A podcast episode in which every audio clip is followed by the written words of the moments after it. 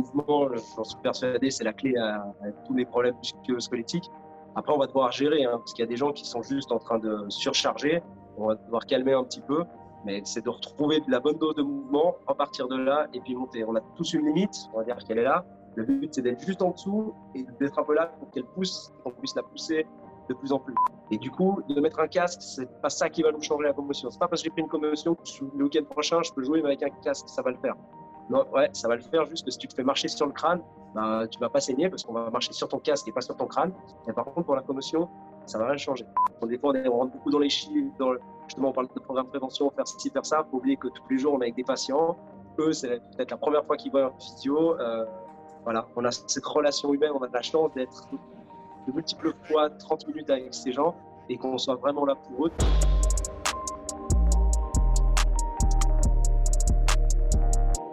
Ok Gaëtan, on est live, bienvenue sur podcast, comment tu vas?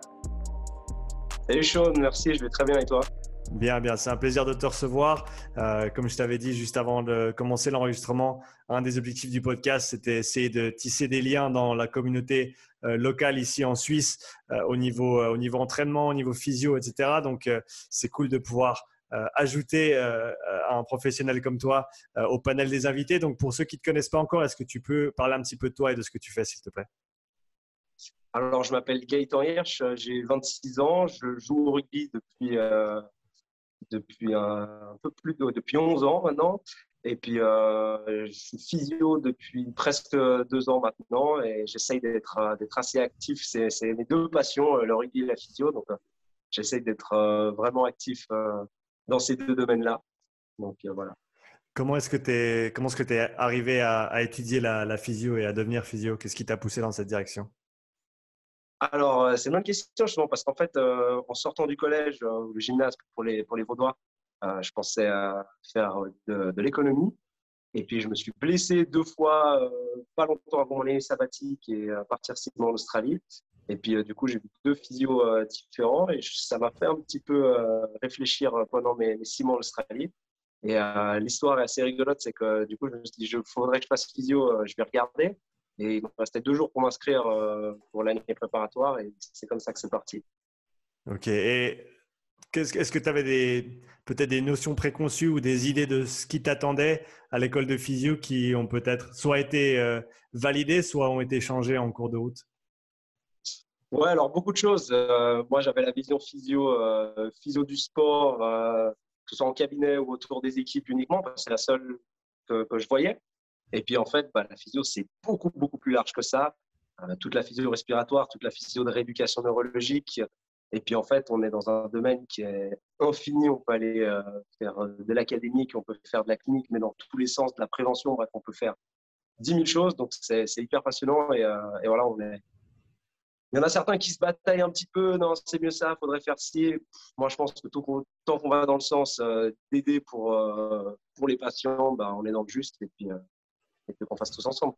Est-ce que tu as, mentionné plusieurs aspects donc, de, la, de la physiothérapie? Est-ce que, est que vous touchez un petit peu à tout à l'école ou est-ce que c'est un cursus qui est très général et ensuite il faut se spécialiser pour toucher au reste? Alors non, à l'école, c'est justement c'est général. Il y a justement ces trois domaines, euh, ce qu'on appelle le système interne, euh, ce qui est un peu plutôt respiratoire, musculosquelettique, ce qu'on voit plutôt en cabinet, et neuro, ce qu'on voit plutôt en rééducation neurologique dans des centres spécialisés pour euh, faire, euh, pour faire gros. Euh, et puis, en fait, on fait un tiers, un tiers, un tiers. Et après, on se spécialise par notre pratique, par nos, son intérêt, parce que déjà pendant les études, on fait différents stages. Donc, mmh. on doit faire des stages dans les trois domaines. Mais voilà, selon notre intérêt, on se développe un peu plus dans un côté ou de l'autre. Et puis après, c'est, c'est par les formations continues et la pratique de tous les jours qu'on se forme. Est-ce que tu as eu des stages qui ont été, qui ont été marquants pour toi pendant, ton, pendant, tes, pendant tes études? Ouais, ils ont tous été marquants euh, pour différentes raisons. Mon premier stage, c'était à l'hôpital de Bellerive à Genève, qui est un hôpital euh, avec des soins palliatifs. Donc, c'était euh, hyper humain, un peu moins dans la technique. Ça tombait bien, mmh. j'étais en première année, je ne connaissais pas grand-chose en technique. voilà. ensuite, j'ai rencontré Adrien Dufournet, qui est un physio de l'épaule à la colline en deuxième année. Et depuis, j'ai pris la voie un peu de l'épaule. Justement, je me suis découvert un peu là-dedans et Et aujourd'hui, deux patients sur trois que je vois, c'est des patients pour des épaules. Mhm. Euh, et puis en dernière année, j'ai fait un stage euh, à l'école de physio. On a un cabinet pour les, pour les migrants, en fait, qui est gratuit pour des personnes qui sont en situation euh, pas tout à fait légale ou alors en situation légale, mais qui n'ont pas de quoi aller payer de la physiothérapie. Donc, ils viennent voir des étudiants. Mhm. Et du coup, du coup, ça, c'était bien enrichissant euh, d'être confronté à gérer un cabinet et voir des patients euh, pas toujours faciles alors qu'on était encore étudiant. Tu as, dit que l'épaule, c'était un, euh, un, de tes domaines de, prédilection. Qu'est-ce qui t'a attiré là-dedans? Ouais, c'est un peu le, challenge, je crois, parce que c'est une, une, région qui est compliquée, c'est plusieurs articulations qui en forment une seule. pas tous les physios aiment bien ça. Il y en a plein qui disent que justement, ça, ça fait un peu chier parce que c'est compliqué, il y a plein de trucs. Moi, j'adore. Euh, on peut aller plus loin, que ce soit autant dans la mm. rééducation, des choses euh, relativement simples, euh, post-opératoires, ou alors, et même ce qui est, ce qui est mieux, c'est quand il y a quelqu'un qui vient, qui a mal à l'épaule, il ne sait pas pourquoi, qu'il fasse des imageries ou pas, ça n'explique pas toujours les douleurs, et qu'on ait trouvé la solution. Donc voilà, qu'on ait testé, retesté, refaire, et je trouve ça passionnant. Est-ce que tu peux peut-être développer un petit peu euh, dans, ce cadre-là, quand quelqu'un vient te voir et, se plaint d'une épaule et n'a pas nécessairement euh, de, de, raison pourquoi quelle, quelle, va être ton approche du, début à la fin? Bon, Comme n'importe quel problème en musculo-squelettique, ça part par une bonne anamnèse, donc un peu le, le questionnaire, la discussion qu'on a de base pour essayer de trouver justement quelles peuvent être les causes, que ça va déjà nous amener à exclure certaines choses ou à plutôt nous diriger vers certaines choses. Et puis euh, bah, après, c'est un, un, bel examen clinique. On va bien voir comment l'épaule elle bouge activement, comment la personne elle, bouge, et un peu déjà comment, comment elle se, se, tient, et comment elle bouge dans tous les sens, vers l'avant, sur les côtés. Puis après, on va venir mettre aussi un peu nos mains dessus, voir comment ça bouge, si la personne, euh, donc en passif, si elle n'utilise pas ses muscles. Mmh. Et puis, euh, voilà, si on va reproduire des symptômes, dans les, dans les épaules douloureuses, euh, justement non traumatiques, il y a souvent une cause cervicale aussi. Donc, on va regarder comment, comment ça se passe au niveau de la nuque, tous les antécédents, euh, s'il y en a. Et puis, le but, c'est d'aller retrouver euh, par n'importe quel système ce qui peut reproduire les douleurs, les mouvements limités, essayer d'équilibrer. Souvent, il y a une disbalance musculaire entre les rotateurs internes. On a quatre gros muscles forts qui font la rotation interne et deux petits muscles qui font la rotation externe. Donc, euh, souvent, c'est renforcer ces, rotateurs externes. Et mm. puis, euh, voilà, trouver la solution. Mais comme très souvent, ça repasse par rebouger, donc regagner un peu en amplitude et renforcer. Donc, euh, comme toute articulation, une articulation souple, mobile et stable, bah, ça fait la. Il faut toujours trouver la balance entre stabilité et mobilité. Donc, on arrive à remettre un peu de tout ça. Et puis, et puis en espérant que ça aille mieux. Comme tu as dit, l'importance du mouvement, est-ce que tu trouves que beaucoup de gens qui viennent avec des, peut-être des douleurs. Euh, une des raisons pour lesquelles ces douleurs persistent pendant très longtemps, c'est que euh, bah, il y a peut-être une peur qui s'est créée autour du mouvement de cette, euh, de cette partie du corps et du coup, il, ne la bouge plus. Et donc, le manque de mouvement fait, fait que ça, voilà, ça, ça, traîne plus longtemps que ça ne le devrait. Ouais, alors ce que tu décris là, ça s'appelle la kinésiophobie, c'est la peur du mouvement. Donc, ça, c'est quelque chose qui est qui est bien décrit. C'est normal après un trauma, par exemple d'une entorse de cheville. On se mm. fait, il y a une réaction. Hein, notre cerveau, il va accentuer toute la sensibilité qu'il y a sur cette zone afin de la protéger. Donc ça, c'est normal. Mais ensuite, on ne veut pas que ça reste. On veut que ça, on veut pouvoir utiliser à nouveau toute la mobilité. Et puis, bah, cette kinésiophobie, ça dépend. C'est pas tout le monde qui l'a. Il y a des gens qui n'ont pas du tout peur de bouger, mais qui à chaque fois qu'ils bougent, qui ressentent quand même une limitation avec une sensation euh, douloureuse. Et effectivement, il y, a, des compensations, des choses. Les gens, en fait, ils sont, ils sont pas, ils sont, pas bêtes. Hein. Ils utilisent des stratégies pour réussir à utiliser, à, vivre, malgré un manque de mobilité, malgré une douleur. Donc, je pense pas que que ce soit forcément tout le monde qui est. Euh, il y a de loin, c'est pas tout le monde qui est kinésiophobe. Mais par contre, bah voilà, c'est vrai que ce qui arrive, et c'est un le, c'est un peu le cercle vicieux, c'est qu'on a mal quelque part, donc on utilise un peu moins, donc on est un peu moins entraîné, donc euh, la, la, la, la, zone va un peu moins bien, donc on peut moins l'utiliser et ainsi de suite. Hmm. Et ça, c'est ce qu'on voudrait éviter. C'est là où nous, on arrive à avoir un discours rassurant et à dire qu'on va remettre un peu de mouvement, retrouver des choses qui vont bien, euh, ou une partie du mouvement, parce que souvent les gens, ah, ça fait mal, oh, alors je fais plus. Mais en fait, si on va jusque-là, ça va, et puis retourner jusque-là pour que dans quelques jours, un peu plus haut, ça aille, et ainsi de suite. Ouais, c'est donc le, ouais, essayer de bouger tout en restant en dehors de la zone de, de, douleur, on va dire, et progressivement euh, essayer de. ouais. C'est justement, en fait, ça va dépendre un peu de, des différentes choses, si on est sur une zone très inflammatoire ou pas. Euh, quand c'est très inflammatoire, on va, pas, on va vraiment essayer d'éviter cette sensation euh, douloureuse. Mais dans, dans, dans, plein de situations, on va pouvoir aller chercher justement là où ça titille un petit peu.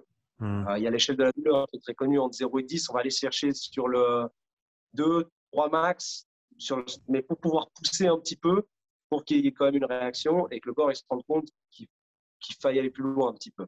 Mais hmm. souvent, c'est même pas forcément juste lutter contre dans le mouvement qui va pas bien. Des fois, c'est aussi justement évaluer pourquoi il va pas bien. La plupart du temps, c'est ça. Et remettre du mouvement. Si on a ça, une thoracique euh, ou une cervicale qui bouge très peu, mais dans le mouvement thoracique notamment, quand on lève le bras, on voit les gens qui font ça. Et après, ils vont avec le dos. Mais moi, juste quand on lève le bras, on est obligé de lever. Et après, on est obligé de se redresser pour aller plus haut. Et en fait, si ça ne bouge pas au niveau thoracique, bah, ça va compenser ailleurs. Et c'est peut-être ça qui va mettre une surcharge dans une certaine zone. Et il va falloir pas traiter l'épaule, mais traiter euh, au niveau du, du rachis thoracique. Hmm. Et euh, ça, c'est tout notre job de trouver euh, chez chacun où est la solution. Est-ce qu'il est y a des, encore une fois, ça va être très individuel selon les, cas, mais est-ce qu'il y a en, général des, euh, des, choses que les gens, que tu vas recommander à, tes patients qui, vont, dans la grande majorité des cas, être bénéfiques en termes de rétablir un petit peu de mouvement et, ensuite, euh, encore une fois, pouvoir progresser dans, ce cadre-là? Ouais, alors de toute façon, ça va être de bouger. Euh, le mouvement, j'en suis persuadé, c'est la clé à, à, tous les problèmes musculo-squelettiques. Après, on va devoir gérer, hein, parce qu'il y a des gens qui sont juste en train de surcharger. On va devoir calmer un petit peu, mais c'est de retrouver la bonne dose de mouvement, à partir de là, et puis monter. On a tous une limite, on va dire qu'elle est là. Le but, c'est d'être juste en dessous et d'être un peu là pour qu'elle pousse et qu'on puisse la pousser de plus en plus. Mais voilà, c'est de bouger. Si vous avez mal en levant le bras comme ça, bah, levez jusqu'à juste un petit peu en dessous. Et puis, on répète ce mouvement-là jusqu'à ce que la répétition va faire qu'on va pouvoir aller un petit peu plus loin, etc. Mais la première chose, en vrai, si on a une vraie gêne qui persiste, pas dès le premier jour, hein, mais une gêne ou une douleur qui persiste, ben on va consulter et puis on va prendre, on va prendre différents, différents avis. Moi, je suis très pour euh, le travail euh, pluridisciplinaire. Euh, mmh. Voilà, il y a beaucoup de gens qui disent Ah ouais, les physios, les ostéos, j'ai peut-être un podcast avec Antoine Cazenrol tout à l'heure. Ah ouais, mais il faut que j'ai voir qui un physio, ostéo. Ben, les deux, ça fera, ça, fera, ça fera des avis différents, ça fera des traitements différents et c'est complémentaire. Donc ça peut que aller mieux en faisant les deux. Mhm. Tu, donc tu parles d'une approche, donc ton approche qui est une approche qui est assez active quand même euh, en termes de, rétablir du mouvement, ça passe par le mouvement. Est-ce que c'est le cas avec tous les physios? Est-ce que c'est ce qui est encouragé euh, dans, les, dans les cursus de formation? Ou est-ce que ça, dépend vraiment du, praticien selon ses euh, peut-être ses préférences ou ses biais ou, ou, la façon dont il a appris à faire les choses? Si tu vas plus on va dire, recommander que les gens bougent plus euh, ou, il y a peut-être des, approches un petit peu plus passives où il y a un traitement qui se fait euh, pendant la séance et peut-être moins de, travail à l'extérieur. Il y, a, effectivement euh, toute une partie passive et moi le deal que j'essaie d'avoir avec les gens c'est que s'ils font leur travail actif à la maison, ce que je leur donne, on aura beaucoup moins besoin de le faire en séance j'ai calculé l'autre jour, euh, si je les vois moi deux fois 30 minutes par semaine, comme ça se fait euh, souvent, en fait, c'est que 168e euh, de la semaine que je les vois avec leur épaule. Et le reste, c'est eux qui vivent avec leur épaule toute la, toute la semaine. Mmh. Voilà. On va diminuer un peu ce chiffre là si on prend que la nuit, ils ne font pas grand chose avec. Mais globalement, c'est eux qui ont la clé pour bouger, pour remettre du mouvement. Et s'ils font leurs exos, bah moi, je peux passer un peu plus de temps à traiter euh, de manière un peu plus passive, à faire des trucs qui sont plus ou moins agréables. On essaye de rester un maximum dans, ce qui est agréable pour pouvoir redonner du mouvement, parce qu'il y a effectivement des fois où les gens ils peuvent bouger, bouger, bouger, bouger, faire tout ce qu'ils veulent. Euh, il faut venir toucher et puis redonner un petit peu du, du mouvement dans l'articulation. Des fois, c'est ce qu'on appelle les mouvements accessoires qui se passent, euh, qui se passent pas très bien. Donc, le mouvement accessoire, c'est là, on continue à parler d'épaule. Donc ça, c'est euh, l'os du bras lumérus qui est dans la glène. Euh, si on monte le bras par le côté, ce qui se passe, c'est ça. Et ça, en fait, c'est deux mouvements. C'est le rouler vers le haut et le glisser vers le bas. Alors, ça ne se passe pas de manière comme ça, mais ça se passe en même temps, tout le mhm. temps. Et du coup, si ça glisse pas très bien vers le bas, bah, ça bloque ici, puis on n'arrive plus à monter. Globalement, même en refaisant le mouvement, on devrait pouvoir retrouver ça. Mais on va venir quand même nous mettre en boost en venant travailler ça spécifiquement, en venant majorer ce glisser euh, pour, retrouver, pour retrouver le mouvement. Des fois, ça va être de la détente musculaire qui aura besoin. Des fois, on va utiliser des techniques. Euh, enfin, chacun a ses techniques hein, comme, euh, comme thérapeute. Mmh. Donc, euh, chez les physios, il y a, nous à Genève, on est formé beaucoup en thérapie manuelle. Donc, on se rapproche un petit peu, si on regarde dans le, dans le panel des, thérapeutes, on se rapproche un peu plus des ostéos que d'autres formations de physio en Suisse ou en Europe. Mmh. Mais, mais voilà, il y a, le mouvement. Donc, moi, je pousse les gens à bouger, bouger, bouger. Mais je passe aussi du temps en cabine à, les traiter, à mettre mes mains sur eux, et puis à, faire en sorte que, ça aille mieux, à moduler les douleurs et puis à redonner du mouvement. Ouais, donc tu as, dit il y a cet aspect de, de guider et potentiellement de, rediriger le mouvement vers, euh, quelque chose de peut-être plus juste ou de plus adéquat euh, par rapport à un, patron moteur qui a peut-être été, euh, qui a peut-être, on va dire, dégénéré vers quelque chose qui n'est pas nécessairement idéal pour cette articulation. Ouais, exactement. Bah, il y a certains patterns, mais souvent les patterns, ils sont, ils sont pas, la personne, c'est pas consciemment qu'elle le fait. Mhm. Donc on peut leur donner des, indications. La plupart du temps de mon expérience, c'est dû euh, à une disbalance musculaire ou un manque de mouvement d'une articulation. Typiquement, l'épaule, on peut aller un petit peu plus loin. Euh, l'épaule est accrochée par la traumaticulaire à la clavicule et la clavicule elle est accrochée au sternum. Et c'est le sternum, c'est ça en fait, c'est seulement cette articulation qui relie tout le bras au thorax, en fait. Par l'arrière, il y a l'omoplate qui glisse juste sur le thorax et c'est pas une vraie articulation. Donc, en fait, si ici, ça bouge pas bien, bah, il y a des chances que ça peut compenser ailleurs et qu'il y ait autre chose. Donc, euh, on va, on va, il y a ça que les gens ne peuvent pas forcément gérer. Donc là, on vient, on vient le faire à nous. Mais mmh. après, il y a aussi justement l'histoire d'équilibrage musculaire euh, qu'on va, venir, va venir travailler. Mmh. Tu as parlé de, de, des traitements, est-ce que tu vas faire avec tes, patients? Si on parle de prévention maintenant, euh, donc peut-être après, après que le problème soit résolu, qu'est-ce que tu recommandes à tout un chacun? Et peut-être on peut partir un peu plus spécifiquement sur euh, les sportifs et notamment les rugbyman, euh, un sport qui sollicite énormément les épaules. Qu'est-ce que tu recommandes en général comme travail préventif à ce niveau-là? Alors, bah, pour, les, pour les rugbyman, c'est un, un, sport assez compliqué justement au niveau épaule cervicale parce que ça demande énormément de choses. Ça va dépendre un petit peu des postes.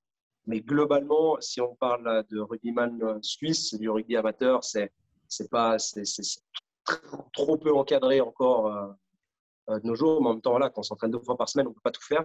Donc, du coup, ce que je préconise, bah, c'est de renforcer, c'est de faire du gainage, c'est de bouger dans, différentes, dans différents mouvements, c'est de varier. et voilà, c'est d'être fort parce qu'en soi, si on fait que du développé couché, bon, on va faire que ce mouvement-là si on vient faire du gainage de face sur les côtés, moi je prends complètement le gainage dynamique parce qu'on est dans un sport où on fait du dynamique, on, on est obligé de bouger. Mmh. Donc euh, voilà, de, de, gainer ses épaules, d'avoir un bon contrôle de ses épaules, contrôle de, de nos mouvements. Et après, ben, pour euh, éviter les blessures, il y a quand même une grosse part de blessures rugby qui est due à une mauvaise technique euh, ou à, enfin, un mauvais choix, plutôt même un mauvais choix de, de, mauvaise prise de décision, en fait, au moment, ou alors un non-respect de la règle, que ce soit de l'opposant ou, de nous-mêmes. Donc, mmh. globalement, il y, a, il y a cet aspect-là à prendre, à prendre en compte. Mais de nouveau, plus on va être mobile et plus on va être, plus on va être stable en même temps. C'est, toute l'histoire. Plus, voilà, on, va, on, a moins de chances d'avoir des blessures parce que si notre bras il peut aller que jusque-là, en rotation, bah, le moment où on va prendre un coup, on va partir en arrière, bah, ça va direct partir dans les structures passives Mmh. Alors que si on est mobile et qu'on va aller beaucoup plus loin, eh ben, eh ben, on va pouvoir aller plus loin. Et je pense qu'au rugby, on se confronte pas mal à ça. C'est que c'est un sport super costaud, on est masculin. Alors surtout, on va pas faire de la mobilité, ou là, parlez-nous pas de yoga, et tout. je pense que d'avoir une bonne mobilité euh, à tous les niveaux, et notamment au niveau des hanches, ça fait pas de mal du tout. Mmh exactement. Donc, pouvoir avoir accès à toutes les amplitudes de mouvement pour que quand tu te trouves là-bas, euh, il n'y ait, pas de casse ou en tout cas moins de probabilité euh, d'avoir de la casse. Qu'est-ce que tu, penses des peut-être des plus petits mouvements accessoires en termes de, travail de, rotation, notamment tu as parlé rotation externe euh, qui, est, qui gérée par des, plus petits muscles que la rotation interne. Est-ce que tu recommandes du, travail avec des bandes, ce genre de choses? Est-ce que ça peut être bénéfique pour une épaule de manière préventive? Bien sûr, bien sûr. Euh, c'est très, important de les renforcer. Alors justement, avec des, avec des bandes élastiques, euh, c'est tout bête, hein, c'est coup de corps, euh, venir à l'extérieur. Mais c'est pas que ça, parce qu'on n'utilise pas que notre bras ici. Au rugby, on est beaucoup à venir plaquer comme ça. Donc, c'est aussi là, à venir faire de la rotation externe. Ça peut être avec bande élastique, ça peut être avec du poids. Il y a différents avantages, inconvénients d'utiliser différentes, ces, différentes résistances. Mais l'important, c'est de les bosser. Si déjà mmh. les mecs ils les bossent, c'est déjà top. Quoi. Ouais. Et quelles sont peut-être les erreurs communes que toi tu vois en termes de, euh, de, prévention de blessures à l'épaule ou de, travail de mobilité, mobilité sur l'épaule?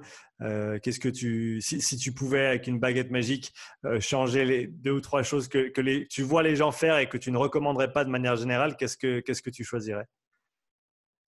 Bah, c'est d'arrêter de porter lourd avant de faire, avant d'être, d'être stable en fait.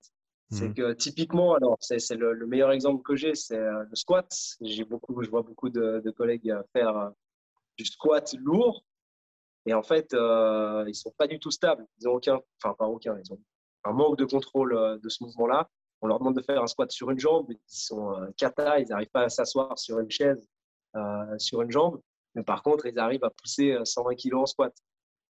Et je me dis que peut-être, au lieu de monter là, quand ils sont déjà bien à pousser lourd, ce serait peut-être plus intéressant pour eux. Enfin, c'est sûr que ce serait plus intéressant pour eux d'un point de vue de prévention de blessure, mais même d'un point de vue de performance, parce que si on est en train de pousser sur un truc qui bouge comme ça, ben, on n'est pas très performant plutôt que si on arrive à le stabiliser et à pousser tout droit. Donc, mhm. euh, donc euh, moi, ce serait ça. Mais le coup de baguette magique, là où je le mettrais, c'est qu'il y a un vrai programme de, de prévention, pas que d'épaule, parce que ce n'est pas, pas les seules blessures au rugby. Et voilà, ce serait que quelqu'un s'occupe de faire un screening des, blessures qu'il y a dans le, dans le rugby amateur suisse. Donc, ce serait tout simple, ce serait de récupérer tous les datas, enfin de faire récupérer tous les datas des blessures euh, sur plusieurs saisons et dire ah ok bon bah il y a beaucoup de, blessures euh, au genou là, à la cheville là ou à l'épaule, au cervical, que sais-je. Et puis ensuite pouvoir dire ok bon bah maintenant on sait que sur telle et telle blessure dans la littérature scientifique, on sait qu'il y a tel et tel facteur de risque, qu'on va pouvoir du coup implémenter ça dans les programmes et faire en fait un programme de prévention de blessures parce qu'aujourd'hui ça n'existe pas en Suisse en tout cas de manière, large. Peut-être qu'il y a des clubs qui font ça de manière individualisée, mais euh, pas, pas, de manière aussi structurée à ma connaissance, euh, pour pouvoir en fait euh, éviter un maximum de blessures et, et faire préparer les athlètes à ce sport qui est, qui est très demandeur. Oui, comme tu as dit, donc pour, pour, rester un petit peu sur le sujet du rugby suisse, le rugby, c'est un sport qui, qui demande beaucoup au niveau, au niveau physique. Et, comme tu l'as dit, malheureusement, à ce stade, on n'a pas nécessairement l'encadrement qui serait nécessaire pour les, pour les joueurs pour qu'on puisse ben, pratiquer notre sport en toute sûreté et savoir que s'il y a une blessure ou pas, si, mais quand il y a une blessure, parce que la blessure, euh, quand il y a des gens qui, qui essayent de nous descendre, ben, elle va être inévitable à un moment donné, euh, que quand ça se passe, on ait, on un encadrement qui soit, euh, qui soit bien organisé, avec, avec peut-être un, cheminement un petit peu plus systématisé que, que ce qu'il y a actuellement.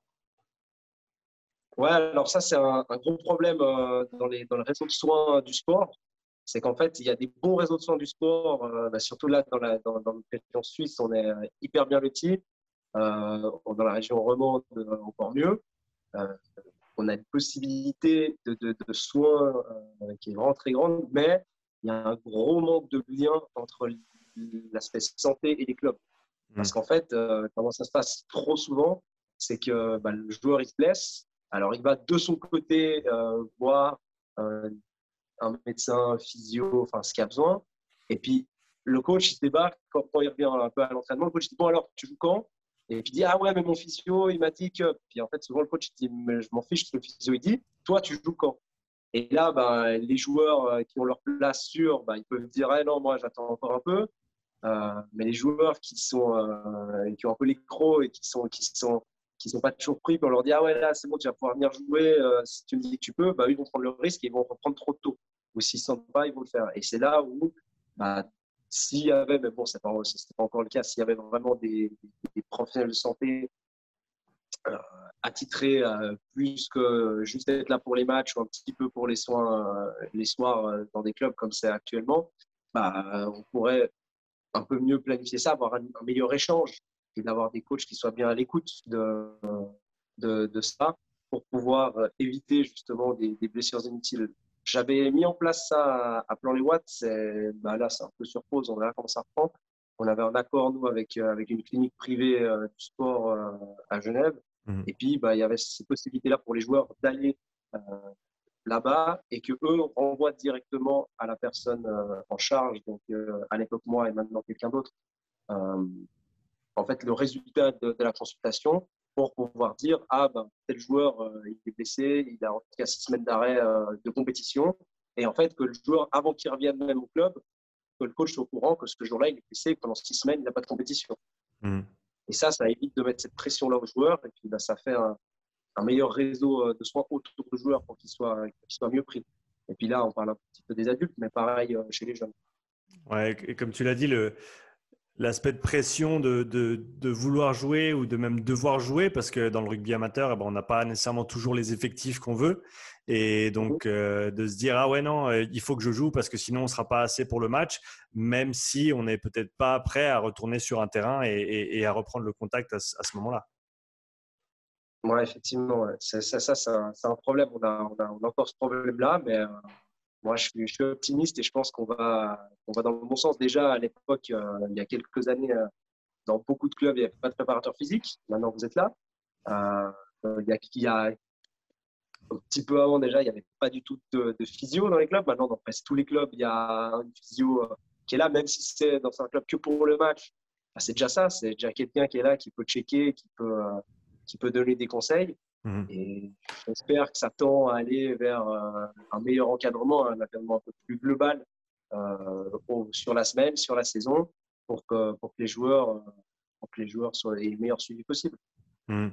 Qu'est-ce que tu recommanderais peut-être aux petits clubs en Suisse qui n'ont pas nécessairement de, autant de peut-être autant de moyens que des, clubs comme, comme Lyon ou Genève pour justement commencer à s'encadrer avec des professionnels de la santé, avec des physios ou même juste un physio euh, quelles seraient les, pistes de travail potentielles, les pistes de travail pratiques pour ces petits clubs qui souhaitent tendre vers euh, voilà, étoffer un petit peu le staff, professionnaliser un petit peu l'encadrement, même si euh, voilà, ça reste un, sport amateur?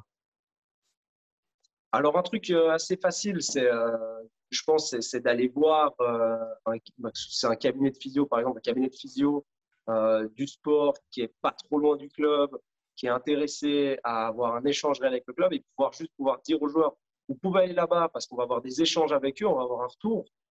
Et déjà, pour avoir cette partie-là, que quand il y a, quand il y a un, ou une joueuse qui est, qui est pris en charge, de savoir qu'il y a un retour, qu'on peut faire confiance aussi à cette personne-là. Et, voilà, parce qu'aujourd'hui, les physios, ils font peu de retours déjà aux médecins, mais alors encore moins au club, alors que ce serait nécessaire à mon sens. Euh, moi, je le fais. Moi, je, propose à chaque fois aux patients de dire tu veux j'écrive un mot à ton coach, je l'appelle pour, pour qu'il y ait cet échange-là, en fait, que ce soit pas juste à lui de reporter à chaque fois l'information. Et puis euh, bah après, si c'est pour, euh, si c'est pour euh, avoir un physio chez eux, bah, peut-être que ça sera via ce biais-là d'amener quelqu'un. Bah, après, c'est d'essayer de voir s'il y a un physio qui a l'intérêt de, de, ce club et tout. Peut-être que de faire ça pour pas grand-chose. Enfin, déjà, tous les physios qui font ça pour des clubs, c'est c'est pas pas payé comme des heures de travail. Hein, c'est voilà, aussi pour l'attrait qu'on a à, suivre une équipe. Voilà, mais je pense que encore aujourd'hui, on, se voit trop petit. Et tant qu'on se voit petit, on reste petit. Je pense qu'on peut aller plus loin. Avoir le physio, c'est pas juste pour qu'il soit là et faire des soins juste avant le match, après le match, pendant le match, mais qu'on a des compétences pour faire cette prévention-là. Et peut-être que bah voilà, ça peut se rapprocher, même c'est peut-être pas, pas toutes les semaines, mais ça peut être ben, euh, quand début de saison, on va discuter avec le préparateur physique, avec les coachs et voir ce qui peut être implémenté en, en termes de prévention de blessures pour le programme à venir. Ça peut être euh, en mi-saison, ça peut être voilà, ça peut être de faire des interventions pour expliquer euh, aux coachs, euh, aux préparateurs physiques ou même directement aux joueurs euh, le pourquoi du comment en fait. Pourquoi est-ce qu'on est en train de faire ça? Et c'est sûr que plus on explique aux gens pourquoi on leur fait faire des choses, plus ils vont adhérer. Peut-être qu'ils vont le faire un peu plus de leur côté. Hmm. Quand on parle de, de, blessures et de rugby, il y a une autre chose qui me vient en tête, c'est le mot commotion. Euh, donc c'est un, un, vrai problème dans le, dans le sport du rugby de manière générale et encore plus, à mon avis, au niveau amateur, on n'a pas un encadrement professionnel, euh, ou pas toujours en tout cas un encadrement professionnel, même dans le cadre des matchs, euh, avec des commotions qui peuvent se passer. Est-ce que tu peux nous parler un petit peu de, cet aspect-là du jeu et, de, l'importance en fait de, se focaliser euh, sur les commotions euh, pour soit la prévention, mais surtout quand elles se passent, qu'est-ce qu'on doit faire? Bah, Justement, je pense que premièrement, ce qu'on doit faire, c'est la prévention, c'est expliquer aux, joueurs, euh, aux parents, euh, aux arbitres, aux coachs, à tous les acteurs euh, autour du rugby, mais c'est aussi un problème dans beaucoup d'autres sports, hein, ce que c'est une commotion. Donc, de savoir que c'est le, cerveau qui vient taper dans la boîte crânienne, qui fait un mouvement comme ça d'aller-retour, et du coup, de mettre un casque, c'est pas ça qui va nous changer la commotion. C'est pas parce que j'ai pris une commotion que le week-end prochain, je peux jouer avec un casque, ça va le faire. Non, ouais, ça va le faire juste que si tu te fais marcher sur le crâne, ben, tu vas pas saigner parce qu'on va marcher sur ton casque et pas sur ton crâne. Et par contre, pour la commotion, ça va rien changer. Euh, ensuite, sur, le, ce qu'on doit encore expliquer aux gens, c'est ce que c'est une commotion. Donc, une commotion, c'est pas forcément une perte de connaissance. Ça, c'est un stade avancé de la commotion, c'est un des signes. Il y a énormément de signaux de, la commotion, que ce soit les troubles de la vision, des changements d'humeur, euh, des nausées, des, pertes d'équilibre, euh, il y a la perte de connaissance, euh, des, enfin, il y a des, des, sensations un peu d'engourdissement, des, douleurs cervicales. Voilà, il y a tout ça. Et ça, ces commotions, ça peut arriver sur un impact avec un joueur, peut-être ton tête, euh, peut-être ton coude, ça peut arriver euh, contact avec le sol, ça peut arriver contact avec des poteaux ou des barrières en, bord de stade, ou ça peut arriver juste sur un mouvement euh, fort de, flexion-extension, justement. Donc même sans contact, des fois, il y a des impacts très forts sur, voilà, sur des, que ce soit sur un plaquage ou sur une percu. Ça arrive souvent en fait sur une percu, le mec qui tape et puis qu'en fait la tête elle part euh, en avant en arrière et là-dessus il peut se faire une commotion. Donc la mmh. première chose, c'est la voir, c'est essayer de la détecter. Donc si les joueurs eux-mêmes ils sont, euh, ils sont au courant et connaissent un petit peu les tenants et aboutissants de ces commotions, peut-être qu'ils seront plus à même de sortir. Ou alors, si c'est leur collègue à côté qui les voit, qui leur dit non, non, mais là, tu as une commotion, tu sors. Parce que c'est la première chose, dès qu'il y a suspicion de commotion, on sort du terrain et on ne rejoue plus. Mmh. Ouais, ça, je me rappelle. J'avais suivi une formation, la formation euh, First Aid euh, de World Rugby euh, à, Lausanne il y, a, ouais, il, y a, il y a un an, il y a un an et, et un petit peu. Et le, le, médecin qui était venu présenter, qui travaillait en top 14, si je ne me trompe pas, euh, était catégorique là-dessus. C'est que dans les ligues où on n'a pas d'encadrement médical et de protocole, de, parce qu'ils ont à haut niveau maintenant, ils ont ces protocoles de, de tests sur le bord du terrain qui durent une dizaine de minutes, si je ne me trompe pas, pour déterminer si l'athlète est, prêt à retourner jouer ou pas. Euh, dans une ligue où on n'a pas cet encadrement-là, il n'y a même pas de question à se poser. Si on a le moindre doute, on doit sortir le joueur. Et, ça, il était vraiment catégorique. Et, personnellement, c'est quelque chose que j'ai pu voir avant cette formation. J'ai été témoin d'une ou deux situations où euh, après un gros plaquage, le joueur reste au sol 2-3 secondes et après se relève et continue à jouer. Et on, sent un petit peu le malaise sur le, sur le banc de touche. On se dit est-ce qu'on doit dire quelque chose? Est-ce qu'on ne doit pas dire quelque chose? C'est un match important. Est-ce qu'on a assez de joueurs? Est-ce qu'on le sort? Est-ce qu'on ne le sort pas? Euh, C'est des conversations qui ne sont pas toujours faciles euh, dans, dans, bah, dans les situations comme ça. Mais encore une fois, c'est très très important que les gens comprennent que s'il y a une suspicion quelconque, c'est très très important que la personne sorte parce que les conséquences qui peuvent, euh, qui peuvent venir de rester sur un terrain après avoir subi une première commotion peuvent être très, très, très graves. Oui, effectivement, euh, ce qui nous fait vraiment peur, heureusement, c'est assez rare, c'est le syndrome du second impact. C'est une commotion sur une commotion. Et ça, ça va jusqu'à la mort. Donc, euh, je pense que c'est quand même assez grave pour qu'on puisse s'en soucier. Mmh. Mais même, de toute façon, le fait de, de continuer, continuer une activité physique ou cognitive, et puis bah, le rugby, c'est les deux, euh, sauf pour certains postes où il réfléchit un petit peu moins. Non, je bah, c'est, euh, c'est, de continuer, continuer, euh, continuer une activité physique. Bah déjà, ça ne va, ça va pas permettre au corps de se remettre. Là, après une commotion, le corps il a vraiment besoin de repos. D'abord, il y, y, y a, des protocoles, hein, protocole World Rugby, justement, tu parlais de cette formation, donc mm. je pense que tu l'as vu. Mais on va le rappeler, le protocole, déjà, on sort du terrain, point, même si c'est la finale, même si c'est le, le super joueur, etc., on sort, point, parce que c'est pour sa santé d'aujourd'hui, mais surtout de demain, eh ben, on le sort. Et puis après, c'est euh, le protocole. Donc, c'est 48 heures par étape. Donc, d'abord, repos strict. Ensuite, reprise d'activité cognitive. Donc, euh, les écrans, c'est l'activité cognitive déjà. Donc, on, on, stoppe les écrans et on reprend petit à petit activité cognitive, activité physique.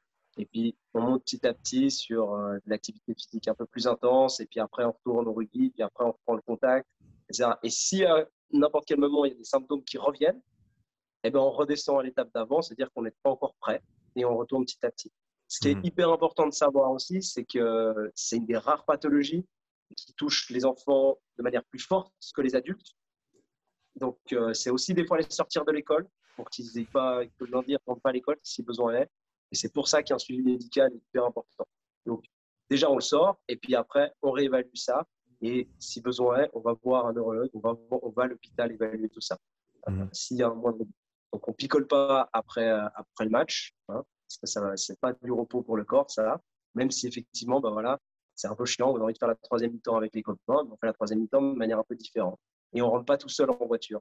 C'est aussi une activité cognitive trop importante. Et s'il y a quelque chose à ce moment-là, donc on se fout en l'air, ben, ce, serait, ce serait vraiment dommage. Euh, tu parlais du top 14, du médecin top 14, voilà. C'est important euh, de comprendre que le protocole de commotion, on a entendu ça parler quand, quand il a été euh, appliqué depuis, depuis, quelques années, depuis une décennie, je crois. C'est seulement au niveau professionnel. Donc, c'est top 14, première division anglaise, 6 nations, 6 nations B, je crois qu'ils l'ont. Je, je, crois qu'ils l'ont maintenant. Mhm. Pro D2. Mais euh, Fédéral 1, pas de protocole commotion. Euh, Fédéral 2, tout ça. Elena, pas de protocole commotion. Donc voilà, tout ce qui n'est pas professionnel, nous en équipe suisse, il n'y a pas de protocole commotion. Voilà, tout ce qui est non professionnel, c'est suspicion de commotion, on sort le joueur. Il faut savoir que l'arbitre, il a le droit de sortir un joueur s'il suspecte, une commotion. Et après, bon, voilà, c'est pas, ce qui est un peu bizarre, c'est que je pense que la règle ne va pas encore dans, dans, le sens d'amener ça. C'est que même si on a fait tous nos changements, on est 15 sur le terrain, et que l'arbitre il pense qu'il y a une commotion, il le sort, on n'a pas le droit de le remplacer. Donc on reste à 14. Mais même l'arbitre, il a le droit de le faire. Je ne l'ai jamais observé, moi, il n'y a jamais eu de situation où il y a eu besoin. Euh, de plus en plus, quand même, euh, parce que justement, via ces formations que la FSR a organisées avec le rugby, il y a de plus en plus d'acteurs euh, dans le rugby suisse qui sont au courant des commotions et de comment on les gère. Et moi, je vois mmh. déjà de plus en plus de monde sortir sur commotion. Et c'est une bonne chose, déjà. Donc, euh, si on faisait des statistiques aujourd'hui, on dirait, oulala, il y a 20 fois plus de commotions qu'avant. Je pense pas. Je pense qu'il euh, y en a tout autant, moins, un petit peu plus peut-être. Mais c'est juste qu'aujourd'hui, euh, on les voit, il y en a encore beaucoup trop qu'on loupe, c'est sûr et certain. justement, tu parles de ces situations où il y a un peu de flou. Il y en a encore tout plein. C'est comme ça où c'est un peu flou, mais on peut forcer personne. Enfin, nous, sur le terrain, on peut forcer personne, mais les coachs, ils peuvent, enfin, ils peuvent faire leur choix et ils doivent forcer ça à sortir le joueur. Et, ça, ça, à mon avis, ça devrait être renforcé auprès, des, auprès des coachs qui ont la responsabilité de sortir le joueur, euh, même si malheureusement, ça met peut-être l'équipe euh, dans une situation un petit peu difficile au niveau du, jeu, au niveau du terrain. Mais encore une fois, comme tu l'as bien dit avant, c'est la santé du joueur non seulement sur le moment, mais dans les, dans les jours qui viennent. Et, et avec les, les, conséquences potentielles qu'on connaît, c'est n'est pas, une, euh, pas un jeu qui, qui vaut la peine d'être joué. Quoi. Ouais. Bah, euh, je pense que tu as entendu parler de, je ne souviens plus de son nom, ce pilier anglais qui a gagné la Coupe du Monde en 2003 et qui ne se souvient pas de tout son voyage en Australie, qui ne va pas avoir gagné la Coupe du Monde, il se voit sur les vidéos, il se voit en photo, il n'a aucun souvenir parce qu'il a eu des commotions répétées et le mec il ne se souvient même pas avoir gagné la Coupe du Monde. Ça fait un, il, a fait, il a fait un témoignage il y a quelques mois euh, via, un, via, un, média anglais et ça a fait, ça a fait un gros boom. Et c'est ça qu'on a envie d'éviter. Donc, mm. Pour aider justement au choix des coachs, parce que les coachs en même temps, c'est pas des professionnels de santé. Enfin, peut-être qu'il y en a qui sont professionnels de santé et les coachs, mais pour la plupart non. Euh, bah, c'est justement c'est, la possibilité d'avoir euh, un professionnel de santé en qui on a confiance, en qui on met notre confiance justement sur, euh, sur, sur le bord du terrain. Et mmh. c'est ça aussi qu'il, faut que ça joue, c'est qu'il faut que, et c'est une grosse responsabilité, hein, mais voilà, c'est de dire, bon, ok, bon ben voilà, si c'est un physio, si c'est un médecin, la responsabilité santé des joueurs, c'est toi qui la prends. pour les choix tactiques, pour euh, les coachs, pour, euh, pour les joueurs. Et puis eux, ils prennent les choix sur le terrain. Donc chacun a sa part de responsabilité. Et quand le physio le médecin dit bah, ce joueur-là, bah, suspicion de commotion, il sort, bah, il sort. Et puis c'est tout. Mais ça, ça met, je pense que ça va mettre un peu du temps à se mettre en place, ces relations de confiance. Euh, je sais qu'avec les coachs actuels, nous à Genève, ça se fait. Il y a déjà un joueur qui voulait arrêter de jouer l'année dernière parce que les physios avaient dit qu'ils ne pouvaient pas reprendre en lien avec une commotion, justement, et lui, il voulait reprendre. Mais les coachs ont dit non, non, ben, écoute, euh, tu ne joueras pas ce week-end, point. Et voilà, il a failli quitter le club et tout ça. Après, ça s'est discuté, il est resté. Mais voilà, nous, on a eu la, on a la chance actuellement d'avoir des coachs qui sont à, l'écoute euh, du staff médical. Et ça, euh, bah, finalement, c'est une chance pour les joueurs. Mmh. Exactement, comme tu as dit, et, on espère que tous les clubs peuvent tendre vers ça, euh, vers une, euh, une, approche un peu plus pluridisciplinaire avec une intégration euh, des professionnels de la santé pour, encore une fois, au final, c'est vraiment au bénéfice des joueurs. Ouais, c'est ça. C'est comme les programmes de prévention. Donc après, on peut les faire un petit peu, les programmes de prévention de blessures, de manière un peu plus ludique. Donc ça peut être intégré dans du jeu et tout ça. Mais euh, bah, voilà, bah, toi, tu fais, tu fais très bien ça, euh, tu fais très bien ça à Lyon. Mais voilà, c'est important. Donc, ouais, ça fait un peu chier de faire du physique, ouais, ça fait un peu chier de faire ça. Mais finalement, c'est pour une meilleure santé, c'est pour éviter les blessures. Et on est bien plus content d'être sur le terrain, à en chier un petit peu, que, d'être au bout derrière, derrière, la porte de, touche à regarder les copains jouer. Et puis, je voulais quand même dire encore une chose sur, euh, sur les commotions. Mmh Contrairement à, à, toutes les autres pathologies, le mec, il se fait un, il se fait un genou, il se fait un ligament croisé sur le terrain en deux secondes, on peut lui expliquer qu'il risque de s'abîmer un peu plus s'il continue à jouer, mais qu'on peut lui mettre un strap et qu'il peut continuer à jouer. Là, il a la possibilité de faire son choix. Il dit Ouais, ouais bah, c'est la finale du championnat. Euh, moi, j'ai envie de jouer, donc je prends ce risque-là. Ok, ça lui appartient, il a le droit de faire ce choix-là. On peut le conseiller, mais il ne devrait pas, pour la santé de son genou, ce serait mieux que non. Voilà. Par contre, pour la commotion, on ne peut pas lui faire confiance parce qu'il a son cerveau qui a été altéré et hmm. du coup, on ne peut pas lui faire confiance. Il peut dire que tout va bien, il peut dire qu'il sent bien, il peut répondre hyper bien à toutes les questions, etc. Mais on ne peut pas lui faire confiance. Donc, par principe, on prend la décision pour lui et il sort. Ouais, je pense que c'est important d'apporter cette, euh, cette précision-là et donc euh, aussi pour euh, voilà, ceux qui coachent, les encourager à aller suivre ces formations qui sont vraiment euh, très très bénéfiques et, pleines de, bonnes informations pour encore une fois euh, mieux encadrer nos équipes et, faire en sorte que tout un chacun s'y retrouve parce qu'au final on est là comme tu l'as dit pour le plaisir pour pour profiter du jeu et on n'est pas là pour se blesser et surtout pas avoir des, des, conséquences sur le long terme. Gaëtan, je voulais je voulais terminer par parler un petit peu plus de toi donc au-delà de de ton cursus éducationnel ou éducatif euh, pour, euh, pour devenir physio. Euh, quelles ont été tes, influences externes, peut-être des formations continues que tu as, que tu as, que tu as, que tu as faites ou que tu, as, que tu es allé chercher de, par tes, centres d'intérêt qui t'ont influencé dans la façon dont tu travailles? Ah ben, Mes influences, ça a été pas mal des, gens avec qui j'ai travaillé. des profs, notamment je pense à, à Suzanne Gare, qui, avec qui je partage beaucoup, Actuellement, là, depuis, depuis septembre, je suis aussi assistant d'enseignement à l'école de physio, donc j'ai cette chance de pouvoir euh, beaucoup échanger avec les étudiants et avec, euh, avec d'autres professionnels euh, d'un point de vue un peu plus pédagogique. Mmh. Et ouais, bah, elle m'a montré un, bel aspect de la physio, l'aspect aussi associatif, d'aller chercher un peu plus loin. Parce que voilà, il faut aussi défendre la physio dans le monde de la santé. on peut montrer aussi, on peut faire des grandes choses avec des, avec des, webinaires, avec des associations de physio, avec, euh, avec des, gros événements comme il y a eu les, Jeux Olympiques de la jeunesse euh, l'année dernière à, Lausanne. Donc voilà, il y a énormément à faire. Moi, j'ai plein d'idées, plein d'énergie. J'essaie de me canaliser un petit peu parce que je ne peux pas tout faire en même temps. Mais voilà, il y a des personnes comme ça qui m'ont euh, appris. Bah, je parle d'Adrien Dufournet à la colline à l'époque qui m'a qui m'a donné bien cette fibre fibre de l'épaule. Euh, il y a un collègue, euh, euh Mundler, qui est un des physios, et euh, l'autre, Alyosha Delaunay, les deux physios qui m'ont donné envie de faire physio en fait à l'époque où je m'étais blessé au rugby. donc voilà, c'est vrai que ça, ça m'a, pas mal poussé. Ensuite, moi, je suis très, je suis, très vite parti en fait dans les formations en ligne parce que au début, c'était d'un point de vue pécunier uniquement. C'est qu'en fait, les formations, elles coûtent quand même relativement cher. Mm. Euh, j'avais deux, trois fois remboursé. Euh, on ne gagne pas des millions en sortant de l'école. Donc euh, voilà, je me suis dit qu'on peut se former en faisant plein de trucs en ligne, en échangeant, en créant des, moments d'échange, de discussion avec des collègues, avec des collègues physio, mais aussi avec des, collègues d'autres disciplines, d'autres thérapeutes, hein, que ce soit des médecins, des ostéos, des podologues, des, coachs sportifs. Enfin, voilà, on, va tous, on est tous autour en fait des patients. Et puis, plus on en échange et plus on connaît l'autre, ce qu'il fait réellement, et pas juste, ouais, dans les grandes lignes, il fait ça, ça, mais pour tel problème, qu'est-ce que tu viens faire bah, Plus on va avoir cette connaissance, on ne va pas forcément le faire nous, mais on va savoir que, OK, là, on va voir lui, il va faire ça, et puis ça va, ça, ça, va, ça va nous aider pour, pour, la suite, ça va être complémentaire. Euh, plus ça va aller.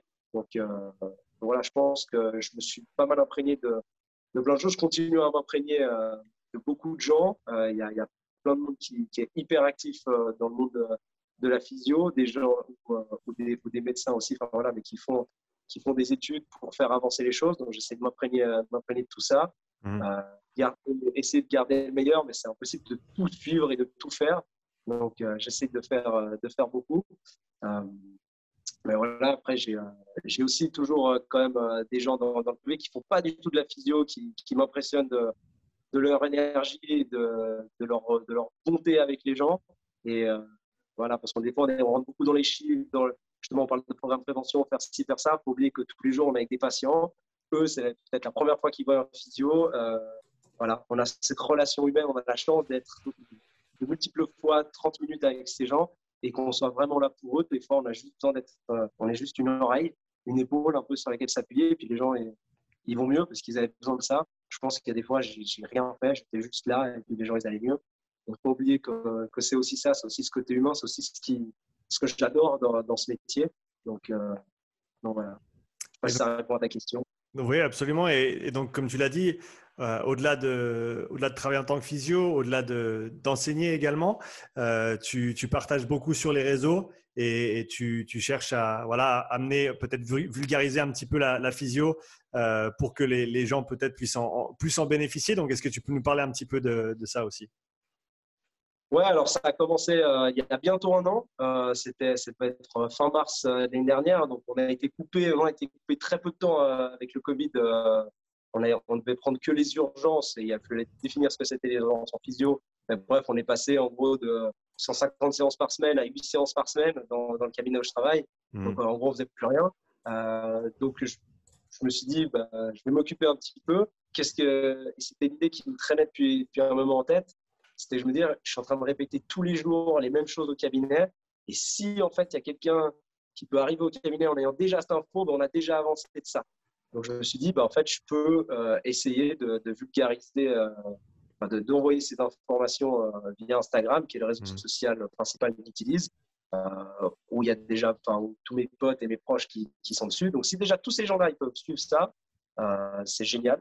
Et puis, depuis, ça a grandi un petit peu. il y a beaucoup d'interactions. Et en fait, je remarque que ça rentre un peu dans mon idée d'aimer la prévention, de, partager ça au grand public, de partager l'information au grand public pour qu'eux puissent mieux prendre soin d'eux. S'il y en a, enfin, c'est tout bête, mais des fois, il y a quelqu'un qui répond à une story en disant Ah, grâce à ta story, j'ai été marcher. Bah, c'est génial. il était, marché, c'est parfait.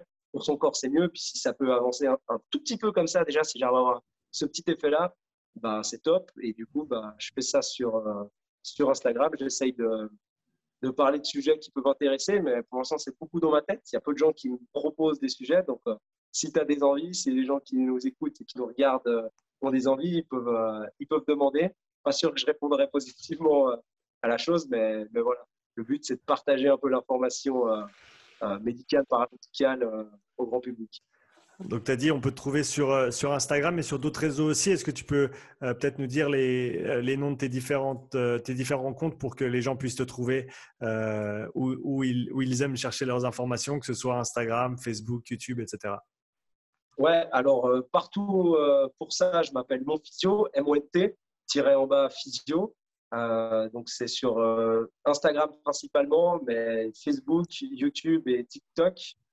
YouTube et TikTok, j'ai pas encore beaucoup développé, mais je vais, je vais m'y remettre. Là, je suis en train de développer d'autres projets, donc euh, voilà, c'est c'est ce qui a aussi des fois du mal à comprendre certaines personnes, c'est que ça, c'est sur du temps de loisir que, je fais ça. C'est pas mon, mon, métier direct, je suis pas payé pour faire ça.